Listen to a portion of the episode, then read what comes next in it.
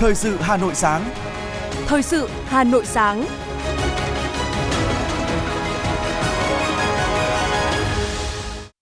Kính chào quý vị và các bạn. Bây giờ là chương trình thời sự của Đài Phát thanh Truyền hình Hà Nội. Chương trình sáng nay có những nội dung chính sau đây. Các hoạt động của Tổng Bí thư, Chủ tịch nước Tập Cận Bình trong chuyến thăm Việt Nam Thủ tướng Vương quốc Campuchia Samdech Moha Bovathap Bạ Đây, Hunmanet kết thúc tốt đẹp chuyến thăm chính thức nước ta. Ban chỉ đạo 389 quốc gia ban hành kế hoạch cao điểm chống buôn lậu, gian lận thương mại và hàng giả dịp trước, trong và sau Tết Nguyên đán Giáp Thìn 2024. Hà Nội tặng 7.800 phiếu mua hàng cho người lao động tại chợ Tết Công đoàn năm 2024. Phần tin thế giới có những thông tin nhằm tăng cường sức mạnh cho lực lượng hải quân, Nga sẽ hạ thủy 3 tàu ngầm hạt nhân mang tên lửa chiến lược Leporia. Từ ngày 15 tháng 12, Thái Lan sẽ áp dụng làn kiểm tra hộ chiếu tự động cho khách nước ngoài xuất cảnh tại sân bay quốc tế Suvarnabhumi. Sau đây là nội dung chi tiết. Thưa quý vị, hôm qua Tổng Bí thư Ban chấp hành Trung ương Đảng Cộng sản Trung Quốc, Chủ tịch nước Cộng hòa Nhân dân Trung Hoa Tập Cận Bình và phu nhân đã đến thủ đô Hà Nội, bắt đầu chuyến thăm cấp nhà nước tới Việt Nam từ ngày 12 đến ngày 13 tháng 12 năm 2023, theo lời mời của Tổng Bí thư Ban chấp hành Trung ương Đảng Cộng sản Việt Nam Nguyễn Phú Trọng và phu nhân, Chủ tịch nước Cộng hòa xã hội chủ nghĩa Việt Nam Võ Văn Thưởng và phu nhân. Tại Phủ Chủ tịch, chiều qua, lễ đón chính thức Tổng Bí thư, Chủ tịch nước Trung Quốc Tập Cận Bình đã được tổ chức trọng thể theo nghi thức cao nhất dành cho nguyên thủ quốc gia do Tổng Bí thư Nguyễn Phú Trọng chủ trì. Ngay sau lễ đón chính thức, Tổng Bí thư Nguyễn Phú Trọng đã hội đàm với Tổng Bí thư Ban chấp hành Trung ương Đảng Cộng sản Trung Quốc, Chủ tịch nước Cộng hòa Nhân dân Trung Hoa Tập Cận Bình. Trong bầu không khí thân tình, hữu nghị, chân thành và thẳng thắn, hai nhà lãnh đạo đã đi sâu trao đổi về tình hình mỗi đảng, mỗi nước, quan hệ hai đảng, hai nước và những vấn đề khu vực quốc tế cùng quan tâm. Tổng Bí thư Nguyễn Phú Trọng một lần nữa chúc mừng và đánh giá cao ý nghĩa lịch sử, dấu mốc quan trọng của Đại hội 20 Đảng Cộng sản Trung Quốc với việc xác lập vị trí hạt nhân của đồng chí Tổng Bí thư, Chủ tịch nước Tập Cận Bình và vai trò chỉ đạo của tư tưởng Tập Cận Bình về chủ nghĩa xã hội đặc sắc Trung Quốc trong thời đại mới chúc mừng Trung Quốc dưới sự lãnh đạo của Tổng Bí thư, Chủ tịch nước Tập Cận Bình đã giành được nhiều thành tựu to lớn mới từ sau Đại hội 20 đến nay tin tưởng Đảng, Nhà nước và nhân dân Trung Quốc sẽ hoàn thành các mục tiêu, nhiệm vụ Đại hội 20 đề ra, thực hiện thắng lợi mục tiêu phấn đấu 100 năm thứ hai, xây dựng Trung Quốc thành cường quốc hiện đại hóa, xã hội chủ nghĩa giàu mạnh, dân chủ, văn minh, hài hòa và tươi đẹp. Tổng Bí thư Nguyễn Phú Trọng khẳng định đường lối đối ngoại nhất quán của Đảng, Nhà nước Việt Nam là độc lập, tự chủ, hòa bình, hữu nghị, hợp tác và phát triển, đa dạng hóa, đa phương hóa quan hệ đối ngoại cũng như đường lối quốc phòng 40, chủ động và tích cực hội nhập quốc tế toàn diện sâu rộng. Việt Nam là bạn, là đối tác tin cậy và là thành viên tích cực có trách nhiệm trong cộng đồng quốc tế. Tổng Bí thư Nguyễn Phú Trọng khẳng định Việt Nam coi quan hệ với Trung Quốc là ưu tiên hàng đầu và là sự lựa chọn chiến lược, ủng hộ nước Trung Quốc xã hội chủ nghĩa phát triển lớn mạnh, đóng góp ngày càng quan trọng hơn vào sự nghiệp hòa bình và tiến bộ của nhân loại. Tổng Bí thư Nguyễn Phú Trọng bày tỏ trân trọng sự giúp đỡ của nhân dân Trung Quốc đối với sự nghiệp cách mạng và công cuộc xây dựng chủ nghĩa xã hội, phát triển đất nước của Việt Nam. Tổng Bí thư Chủ tịch nước Tập Cận Bình nhiệt liệt chúc mừng đánh giá cao những thành tựu mà Việt Nam đã đạt được trong gần 40 năm đổi mới, đặc biệt là những thành quả quan trọng toàn diện trong triển khai thực hiện nghị quyết Đại hội 13 của Đảng Cộng sản Việt Nam, thúc đẩy sức mạnh tổng hợp và không ngừng nâng cao ảnh hưởng vị thế quốc tế, tin tưởng dưới sự lãnh đạo kiên cường của Đảng Cộng sản Việt Nam, đứng đầu là Tổng Bí thư Nguyễn Phú Trọng, Đảng, Nhà nước và nhân dân Việt Nam nhất định sẽ thực hiện thắng lợi các mục tiêu và nhiệm vụ lớn mà Đại hội 13 đề ra, tạo tiền đề quan trọng cho việc thực hiện thắng lợi hai mục tiêu 100 năm mà Đại hội 13 của Đảng Cộng sản Việt Nam đã xác định. Tổng Bí thư Chủ tịch nước Tập Cận Bình khẳng định Đảng, Chính phủ và nhân dân Trung Quốc coi trọng cao độ quan hệ với Việt Nam, coi Việt Nam là phương hướng ưu tiên trong chính sách ngoại giao láng giềng, khẳng định Trung Quốc kiên định ủng hộ sự nghiệp xây dựng chủ nghĩa xã hội của Việt Nam, ủng hộ Việt Nam phát triển phồn vinh, nhân dân hạnh phúc. Tổng Bí thư Chủ tịch nước Tập Cận Bình nhắc lại và nhấn mạnh sự kiện Tổng Bí thư Nguyễn Phú Trọng lên thăm cửa khẩu hữu nghị và trồng cây hữu nghị vừa qua là gửi gắm thông điệp về niềm tin và sự phát triển trong quan hệ hai đảng, hai nước và nhân dân hai nước. Hai nhà lãnh đạo đã cùng nhìn lại quá trình phát triển quan hệ hai đảng, hai nước, nhất trí cho rằng tình hữu nghị truyền thống vừa là đồng chí, vừa là anh em do Chủ tịch Hồ Chí Minh, Chủ tịch Mao Trạch Đông cùng các nhà lãnh đạo tiền bối đích thân gây dựng và dày công vun đắp là tài sản quý báu của nhân dân hai nước, cần không ngừng kế thừa và phát huy. Từ việc coi trọng cao độ quan hệ giữa hai đảng, hai nước với những thành tựu của quan hệ đối tác, hợp tác chiến lược toàn diện trong 15 năm qua và trước những yêu cầu mới, hai bên nhất trí xây dựng cộng đồng, chia sẻ tương lai Việt Nam Trung Quốc có ý nghĩa chiến lược, nỗ lực vì hạnh phúc của nhân dân hai nước, vì hòa bình và tiến bộ của nhân loại, phù hợp với hiến trương Liên Hợp Quốc và luật pháp quốc tế, trên nguyên tắc tôn trọng lẫn nhau, hợp tác bình đẳng cùng có lợi, tôn trọng độc lập, chủ quyền và toàn vẹn lãnh thổ của nhau, kiên trì giải quyết bất đồng thông qua biện pháp hòa bình. Hai bên nhất trí không ngừng củng cố tin cậy chính trị, tăng cường giao lưu giữa lãnh đạo cấp cao hai nước. Hai nước thông qua các hình thức đa dạng, linh hoạt, phát huy vai trò định hướng chiến lược của quan hệ kênh đảng đối với tổng thể quan hệ song phương – về vấn đề trên biển, hai nhà lãnh đạo đã đi sâu trao đổi ý kiến chân thành, thẳng thắn, nhấn mạnh cần kiểm soát tốt hơn và tích cực giải quyết bất đồng trên biển, duy trì hòa bình, ổn định ở Biển Đông và khu vực. Tổng Bí thư Nguyễn Phú Trọng đề nghị hai bên cùng thực hiện tốt những nhận thức chung cấp cao, tôn trọng các lợi ích hợp pháp chính đáng của nhau, không làm phức tạp thêm tình hình, giải quyết tranh chấp bằng các biện pháp hòa bình phù hợp với luật pháp quốc tế. Tại hội đàm, hai tổng bí thư đã đi sâu trao đổi nhiều vấn đề quốc tế, khu vực cùng quan tâm. Tổng bí thư Nguyễn Phú Trọng đã nhấn mạnh trong bối cảnh tình hình quốc tế khu vực có nhiều diễn biến phức tạp, điều quan trọng là các nước cùng thực hiện chính sách hòa bình, hợp tác và phát triển, tuân thủ luật pháp quốc tế, tôn trọng sự bình đẳng, lợi ích chính đáng của nhau, giải quyết các bất đồng bằng biện pháp hòa bình, không đe dọa và sử dụng vũ lực trong quan hệ quốc tế, hợp tác cùng phát triển, phối hợp ứng phó với các thách thức an ninh truyền thống cũng như phi truyền thống.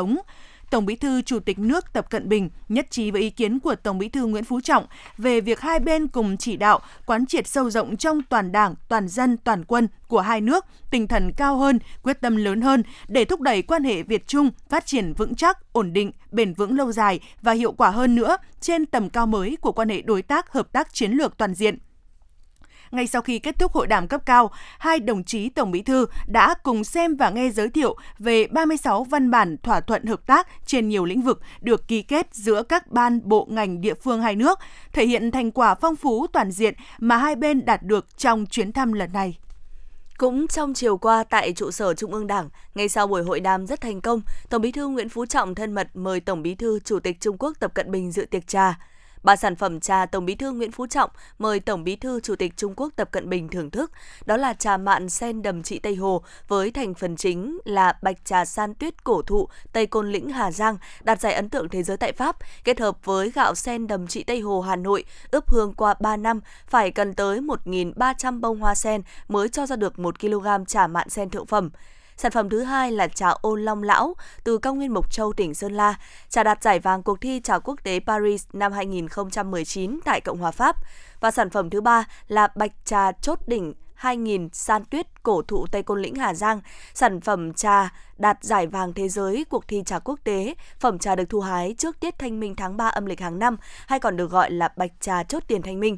Trong không khí vui vẻ, thân tình hữu nghị, hai tổng bí thư cùng ôn lại kỷ niệm tiệc trà thân mật tại Đại lễ Đường Nhân dân Trung Quốc trong chuyến thăm chính thức Trung Quốc của Tổng bí thư Nguyễn Phú Trọng vào tháng 10 năm 2022. Hai tổng bí thư cho rằng trong sự tương đồng về văn hóa, trong đó có văn hóa trà, mỗi nước cũng có sắc thái độc đáo riêng, thể hiện sự phong phú và đa dạng hai tổng bí thư cùng nhìn lại những bước phát triển lớn trong quan hệ giữa hai đảng, hai nước thời gian qua, bày tỏ vui mừng về những thành tiêu tích cực đã đạt được, trong đó có việc tăng cường các chuyến thăm cấp cao, trao đổi về các biện pháp lớn, tăng cường quan hệ hữu nghị, hợp tác toàn diện giữa hai đảng, hai nước.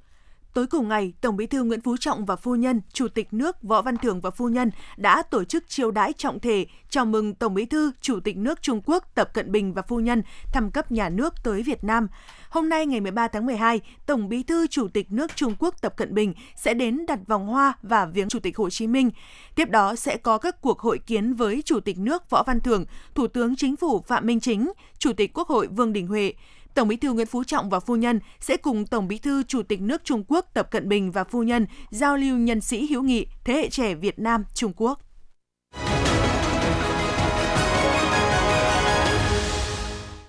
Thưa quý vị và các bạn, trong vòng 5 năm trở lại đây, vốn đầu tư trực tiếp nước ngoài FDI từ Trung Quốc tăng mạnh, hiện nằm trong nhóm đầu các nền kinh tế có vốn đầu tư vào Việt Nam. Riêng năm 2023, Trung Quốc đứng trong top 3 các quốc gia và vùng lãnh thổ đầu tư vào Việt Nam với tổng mức hơn 3 tỷ đô la Mỹ, song dẫn đầu về số dự án đầu tư mới chiếm 22%. Dưới góc nhìn của nhiều chuyên gia và doanh nghiệp, môi trường đầu tư Việt Nam ngày càng hấp dẫn nên nhiều doanh nghiệp Trung Quốc đẩy mạnh đầu tư vào Việt Nam. Theo Sở Kế hoạch và Đầu tư Hà Nội, lũy kế từ năm 1986 đến nay, thu hút vốn FDI của Trung Quốc vào thành phố Hà Nội đạt trên 11,3 tỷ đô la Mỹ. Trung Quốc đứng thứ hai về các quốc gia lớn đầu tư tại thành phố Hà Nội. Trong 10 tháng năm 2023, thành phố Hà Nội thu hút 29,6 triệu đô la Mỹ vốn FDI từ Trung Quốc – Tại tỉnh Bắc Giang, hãng xe máy điện Trung Quốc là Yadea cũng tiết lộ thông tin sẽ khởi công xây dựng nhà máy với vốn đầu tư 100 triệu đô la Mỹ sau 3 năm du nhập vào thị trường Việt Nam. Bên cạnh đó, tập đoàn này cũng sẽ tiếp tục mở trung tâm nghiên cứu và phát triển R&D tại địa phương này. Tháng 9 vừa qua, nhà máy sản xuất lốp xe Haohua của Trung Quốc cũng nhận giấy chứng nhận đầu tư dự án tại Bình Phước với số vốn 500 triệu đô la Mỹ, khởi công vào đầu năm sau công suất của nhà máy lên đến 14,4 triệu bộ lốp xe. Đây cũng là dự án FDI lớn nhất tính đến thời điểm này tại Bình Phước. Trước đó vào tháng 7 vừa qua, tỉnh Đồng Nai đã trao giấy chứng nhận đăng ký đầu tư cho nhà máy công nghệ HKC Việt Nam được doanh nghiệp thuê nhà xưởng tại Nhơn Trạch để sản xuất màn hình TV. Dự án do tập đoàn HKC Overseas Limited của Trung Quốc đầu tư với vốn đăng ký 10 triệu đô la Mỹ. Những đơn vị trên đã nối dài danh sách những nhà đầu tư Trung Quốc rót vốn vào Việt Nam – chuyên gia kinh tế Đinh Trọng Thịnh đánh giá. Trong cái khoảng thời gian 3 năm trở lại đây, thì các cái vốn đầu tư của Trung Quốc đã chuyển sang cái hướng là đầu tư vào những cái lĩnh vực công nghệ cao có cái chất lượng tốt và có cái hiệu quả kinh tế. Đặc biệt trong đó chúng ta thấy rằng ngay trong cái năm 2023 này thì Trung Quốc đã có rất nhiều các cái đầu tư vào lĩnh vực điện tử, viễn thông và các cái vấn đề có liên quan đến các cái linh phụ kiện điện tử. Và như vậy đây đang là một cái lĩnh vực mà Việt Nam cũng mong muốn ưu tiên phát triển để từ đó xây dựng một cái nền công nghiệp điện tử hiện đại đáp ứng các cái yêu cầu của các cái tập đoàn lớn trên toàn cầu. Theo Cục Đầu tư nước ngoài thuộc Bộ Kế hoạch và Đầu tư, từ tháng 1 đến tháng 11 năm 2023, vốn FDI từ Trung Quốc đại lục lên 3,06 tỷ đô la Mỹ, cao hơn cả năm 2022 và vượt Nhật Bản, Hàn Quốc. Vì vậy, xét theo giá trị đầu tư từ tháng 1 đến tháng 11 năm 2023, Trung Quốc là nhà đầu tư nước ngoài lớn thứ ba tại Việt Nam sau Singapore 3,31 tỷ đô la Mỹ và Hồng Kông 3,15 tỷ đô la Mỹ. Thậm chí nếu xét về số lượng dự án mới thì Trung Quốc đang dẫn đầu, chiếm hơn 22% tổng số dự án FDI cấp mới tại Việt Nam trong 11 tháng. Ông Vu Vi Kỳ, Tổng Giám đốc khu thương mại điện tử xuyên biên giới Vô Tích, tỉnh Giang Tô, Trung Quốc cho biết. Việt Nam hiện là cơ sở sản xuất lớn nhất của chúng tôi tại nước ngoài do có lợi thế về lực lượng lao động dồi dào, hạ tầng công nghiệp tương đối hoàn thiện, giao thông thuận tiện, nhất là nhiều hiệp định thương mại tự do FTA có lợi cho việc nhập khẩu nguyên liệu sản xuất và xuất khẩu sản phẩm đi khắp nơi trên thế giới. Sau khi Trung Quốc mở cửa với bên ngoài, có nhiều doanh nghiệp Trung Quốc có kế hoạch sang Việt Nam đầu tư, xây dựng cơ sở sản xuất mới, Môi trường đầu tư hấp dẫn, nguồn lao động dồi dào, kết nối vận chuyển hàng hóa giữa hai nước láng giềng thuận lợi. Việt Nam ưu tiên chính sách chuyển đổi xanh chính là yếu tố khiến các doanh nghiệp Trung Quốc đẩy mạnh mở rộng đầu tư sang Việt Nam. Điều này cũng phù hợp với xu thế các nước lớn đầu tư mạnh sang láng giềng cũng như nội khối khi cả Trung Quốc, Việt Nam đều là thành viên RCEP. Trung Quốc, ASEAN, đối tác thương mại số 1 của nhau, kể từ khi hai bên thiết lập khuôn khổ quan hệ đối tác hợp tác chiến lược toàn diện, quan hệ Việt Nam Trung Quốc phát triển ngày càng thực chất và toàn diện, trong đó kinh tế thương mại đầu tư là một điểm sáng. Ông Lý Kình Tùng, giám đốc phụ trách thị trường quốc tế công ty Phoenix, tỉnh Giang Tô, Trung Quốc cho biết. Trong quy hoạch của chúng tôi, dự kiến sẽ đầu tư mở chi nhánh và hệ thống kho bãi tại Việt Nam nhằm khai thác triệt để các lợi thế của phương thức thương mại điện tử xuyên biên giới qua các nền tảng bán hàng trực tuyến, đồng thời khai thác thị trường tiêu dùng gần trăm triệu dân của Việt Nam. Việc đầu tư cơ sở tại Việt Nam sẽ giúp nâng cao kim ngạch trao đổi thương mại giữa hai bên trong thời gian tới.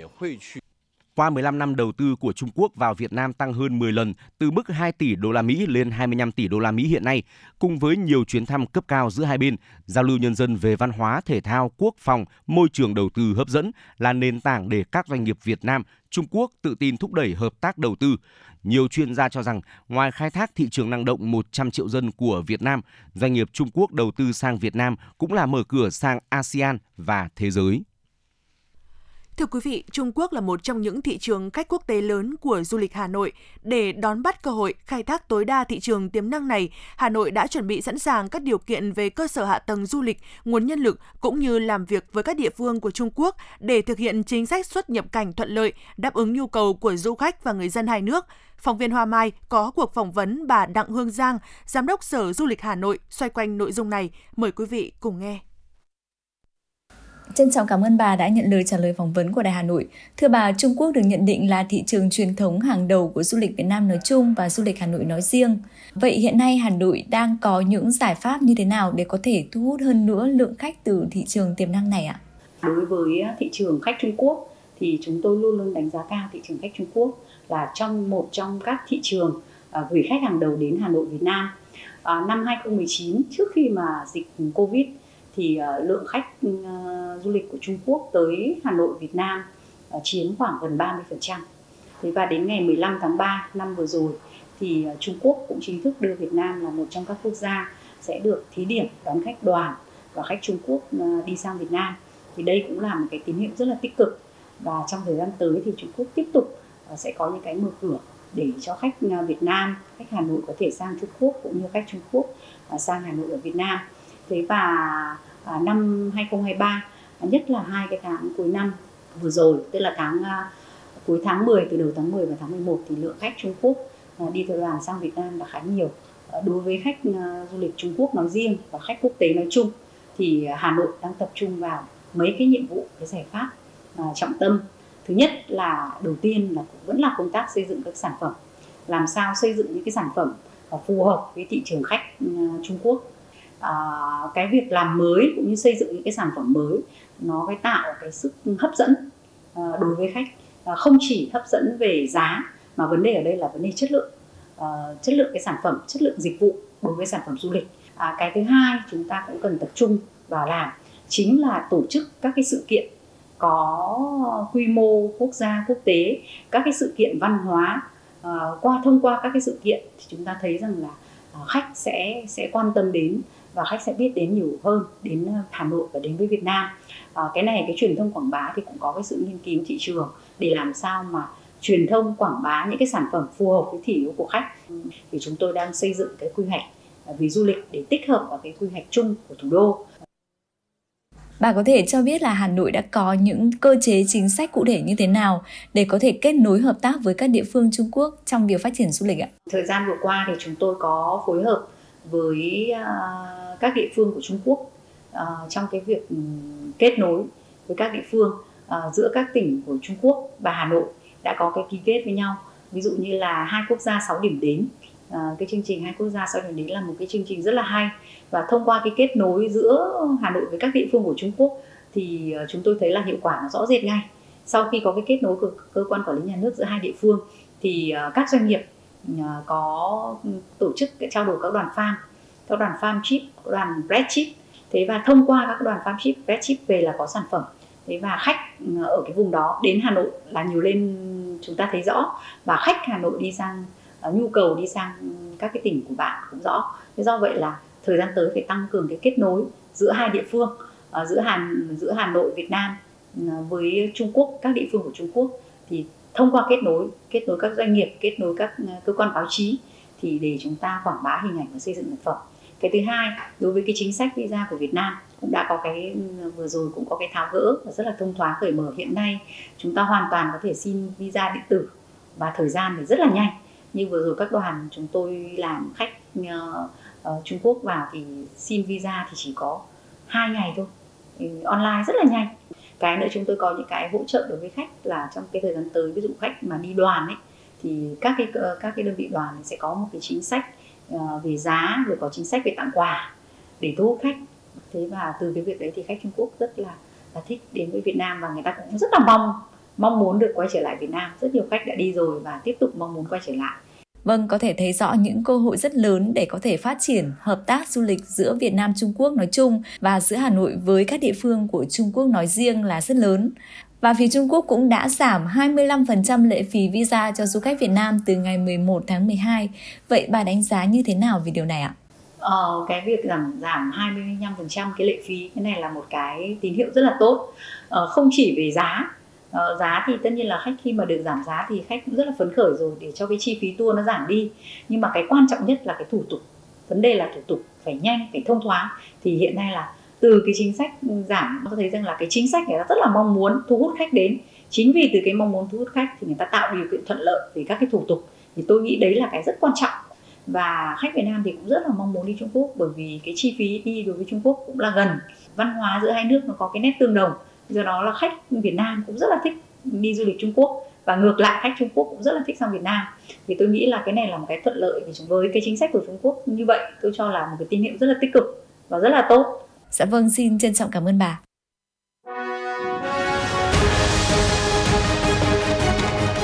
Thời sự Hà Nội, nhanh, chính xác, tương tác cao. Thời sự Hà Nội, nhanh, chính xác, tương tác cao.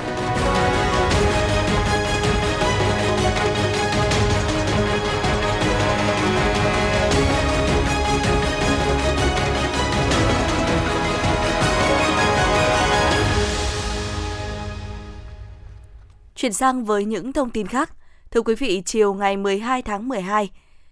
Samdet Mohabova thấp bạ đầy Hunmanet, Thủ tướng Vương quốc Campuchia đã rời Hà Nội, kết thúc tốt đẹp chuyến thăm chính thức Việt Nam theo lời mời của Thủ tướng Chính phủ Phạm Minh Chính. Trong thời gian tham gia thăm chính thức Việt Nam, Thủ tướng Campuchia Hun Manet đã có nhiều hoạt động quan trọng như chào xã giao Tổng Bí thư Nguyễn Phú Trọng, Chủ tịch nước Võ Văn Thưởng, dự lễ đón chính thức hội đàm với Thủ tướng Chính phủ Phạm Minh Chính, hội kiến Chủ tịch Quốc hội Vương Đình Huệ.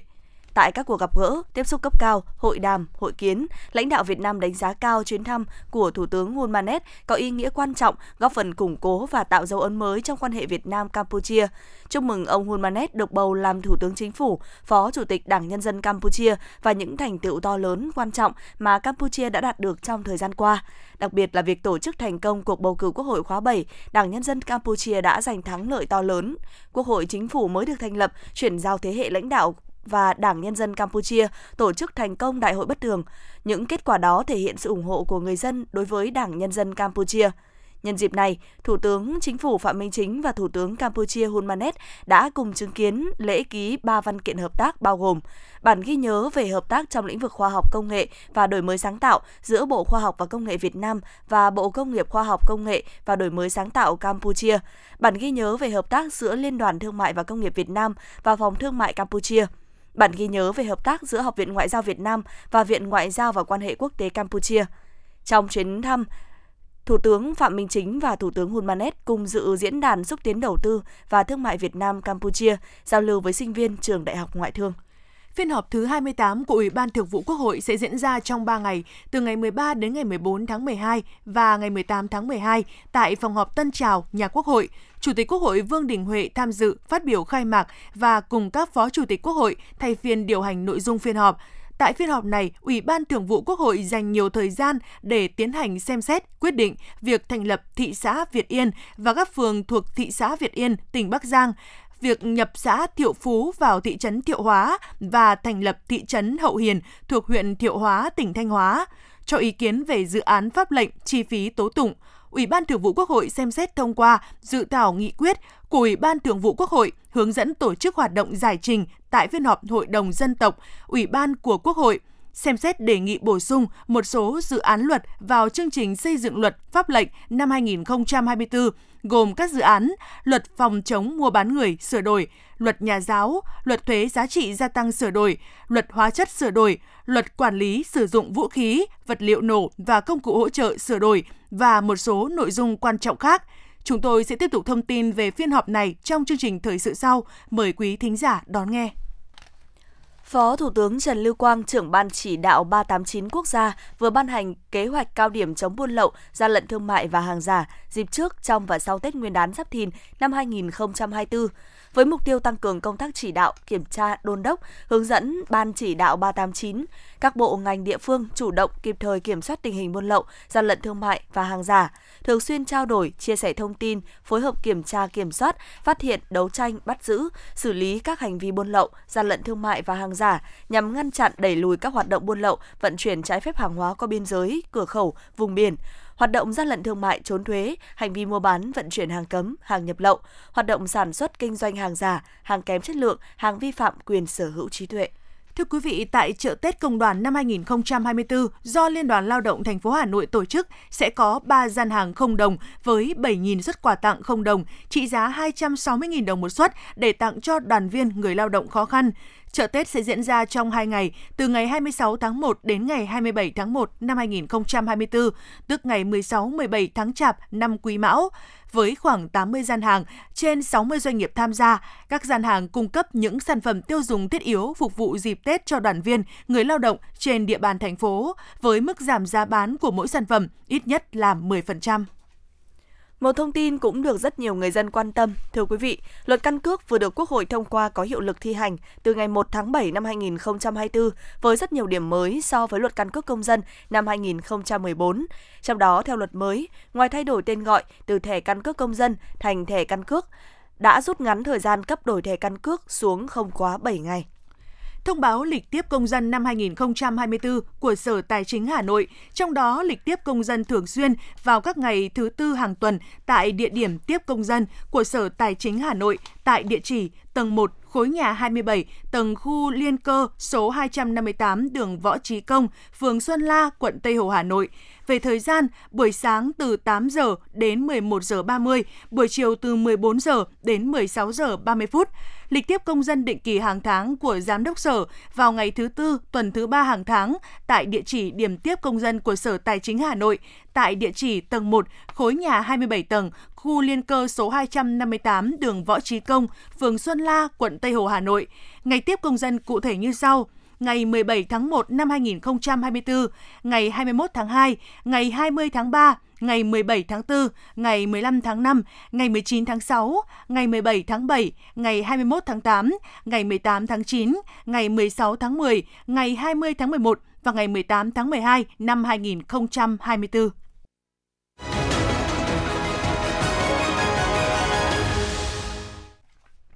Quý vị đang nghe chương trình thời sự của Đài Phát thanh Truyền hình Hà Nội. Xin chuyển sang những thông tin quốc tế. Nga sẽ tiếp tục tăng cường sức mạnh cho lực lượng hải quân. Theo đó, trong những năm tới sẽ hạ thủy ba tàu ngầm hạt nhân mang tên lửa chiến lược lớp Borea. Tổng thống Nga Vladimir Putin đã đưa ra tuyên bố này trong sự kiện ra mắt hai tàu ngầm chạy bằng năng lượng hạt nhân. Lực lượng Houthi tại Yemen tuyên bố giã chiến thực hiện vụ tấn công bằng tên lửa trước đó cùng ngày nhằm vào tàu chở dầu thương mại Srinda treo cờ Na Uy. Vụ tấn công xảy ra khi tàu Srinda đi qua eo biển Bab el Mandeb nằm giữa Yemen và khu vực Đông Bắc châu Phi, dẫn ra Biển Đỏ, tuyến vận tải biển huyết mạch tới kênh đảo Suez và cảng Eilat ở miền Bắc Israel.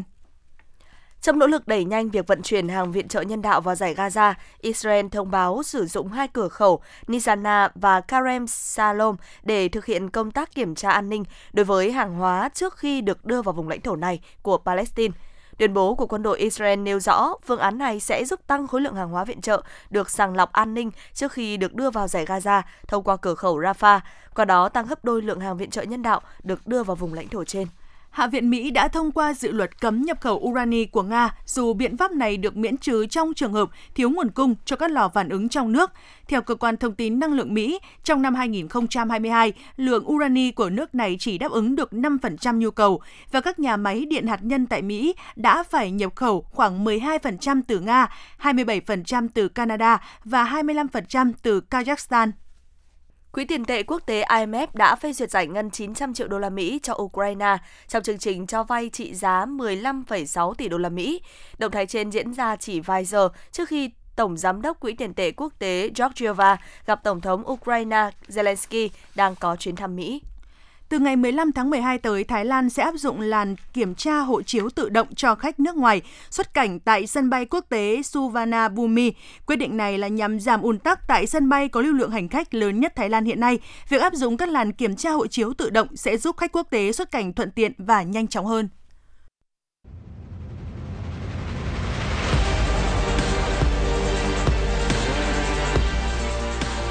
Bản tin thể thao Bản tin thể thao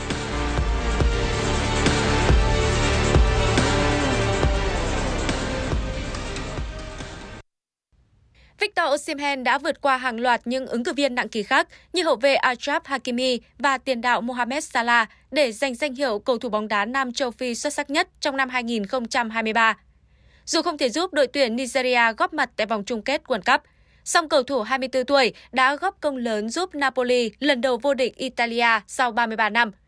Giải đấu mà Osimhen cũng đã thể hiện xuất sắc khi có tới 26 pha lập công để giành danh hiệu vua phá lưới.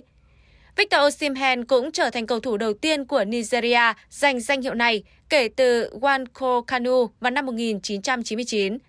Trong khi đó với thành tích giành hạng tư ở kỳ World Cup Qatar 2022, những cá nhân của đội tuyển Maroc cũng đã được vinh danh.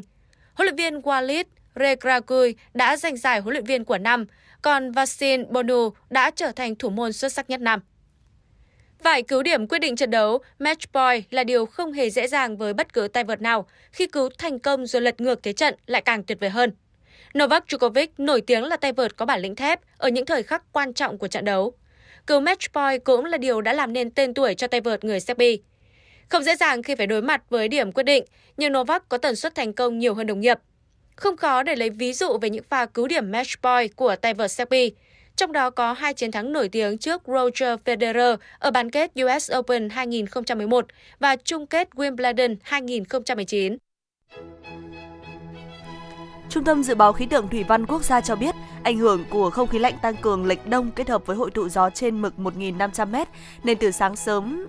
ngày 13 tháng 12, vùng núi Bắc Bộ mưa rào rải rác và có nơi có rông, cục bộ mưa vừa mưa to với lượng mưa từ 10 đến 30 mm, có nơi trên 50 mm. Trong mưa rông nguy cơ xảy ra lốc xét, mưa đá và gió giật mạnh. Đề phòng mưa lớn cục bộ gây ra lũ quét trên các sông, suối nhỏ, sạt lở đất trên sườn dốc và tình trạng ngập úng tại các vùng trũng thấp.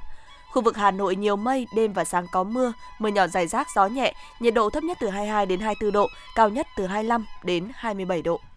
Quý vị và các bạn vừa nghe chương trình thời sự của Đài Phát thanh Truyền hình Hà Nội, chỉ đạo nội dung Nguyễn Kim Khiêm, chỉ đạo sản xuất Lê Anh Mai, cố vấn chương trình Uông Ngọc Dậu, chịu trách nhiệm tổ chức sản xuất Lê Xuân Luyến, chịu trách nhiệm kỹ thuật Phạm Lê Minh, tổ chức sản xuất Nguyễn Hằng cùng phát thanh viên Hồng Hạnh Thúy Hằng và kỹ thuật viên Duy Anh phối hợp thực hiện. Xin chào và hẹn gặp lại quý vị trong chương trình thời sự 11 giờ trưa nay.